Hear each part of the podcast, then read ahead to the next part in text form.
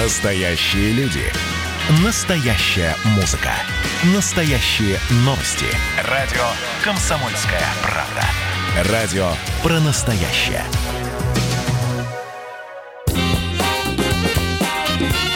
Был бы повод. Здравствуйте, я Михаил Антонов, и эта программа «Был бы повод». 1 июля на календаре и обзор событий, которые происходили в этот день, но в разные годы, ждет вас в сегодняшней программе. 1887. Издан так называемый циркуляр о кухаркиных детях. Его настоящее название – о сокращении гимназического образования. Этот циркуляр подписывает тогдашний министр просвещения Иван Делянов.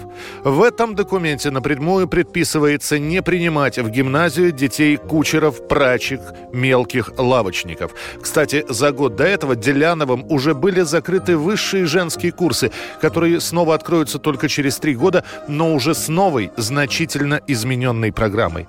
Но обвинять только одного тогдашнего министра просвещения в подготовке такого документа было бы неправильно. Проект и итоговая резолюция была составлена на совещании министров внутренних дел, государственных имуществ, управляющего Министерством финансов и обер-прокурора Святейшего Синода Российской империи. Кстати, на главу Синода Константина Победоносцева и его воззрения, по сути, и опирался этот документ.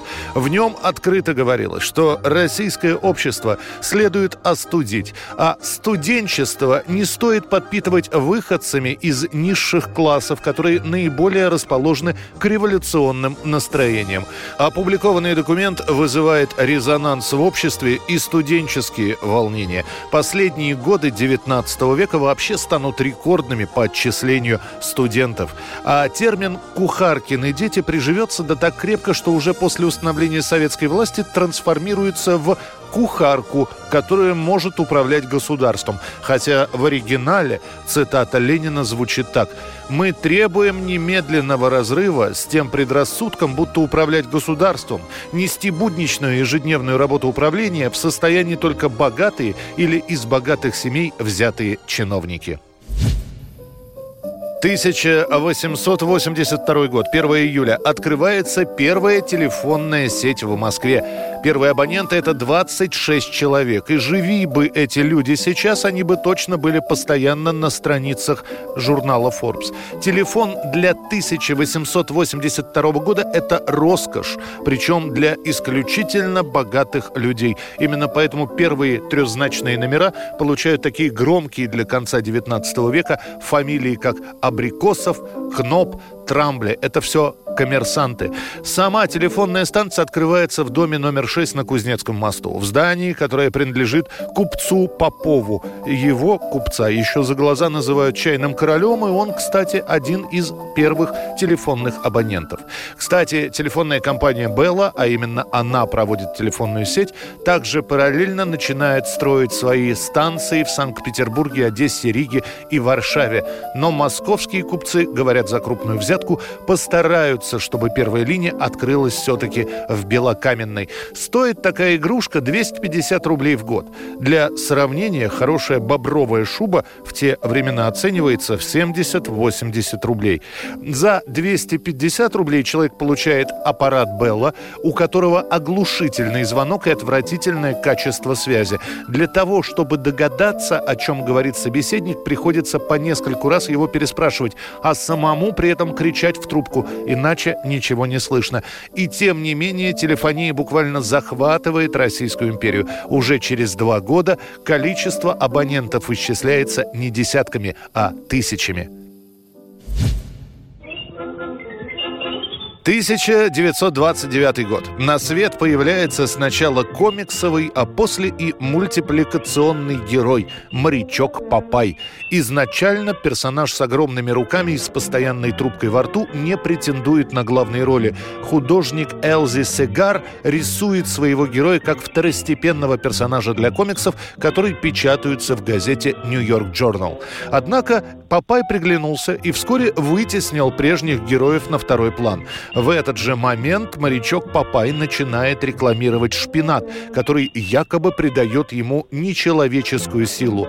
Ну, в комиксах Папай изначально обладал недюжной силой, а вот для первого мультфильма и для последующих мультфильмов, которые делаются для детей, было решено начать популяризировать употребление зелени и, в частности, шпината с помощью этого нового персонажа.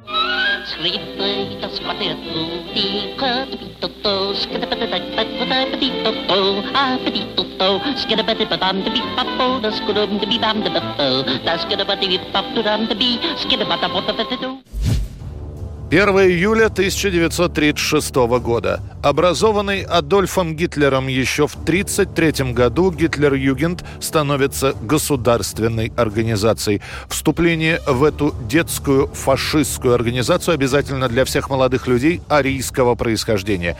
Ежегодно 15 марта каждый достигший 10-летнего возраста мальчик обязан был зарегистрироваться в имперской молодежной штаб-квартире. После тщательного изучения сведений о ребенке ребенке и его семье, где особое внимание уделяется его расовой чистоте, он считается свободным от позора. Чтобы быть принятым в Гитлер-Югент, необходимо пройти было так называемое испытание мальчиков и врачебное обследование. Затем следовала торжественная церемония приема в младшую возрастную группу «Юные волчата» – «Юнгфольк». Церемония проводится в день рождения Гитлера в присутствии высокого партийного руководства. В ячейках Гитлер-Югенда поощряется групповое исполнение песен идеологического содержания. Внутренняя инструкция для руководителей организации называла групповое пение, цитирую, «сильнейшим средством для укрепления коллективного духа». Этот момент хорового пения, кстати, показан в ленте «Кабаре», чье действие происходит в конце 30-х годов.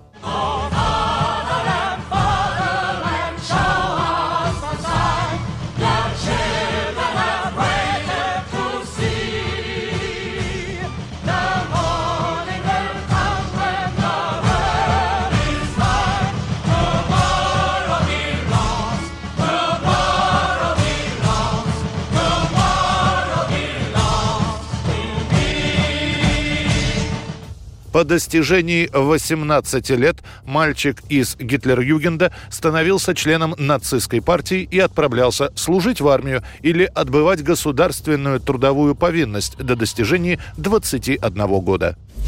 Это была программа «Был бы повод» и рассказ о событиях, которые происходили в этот день, 1 июля, но в разные годы.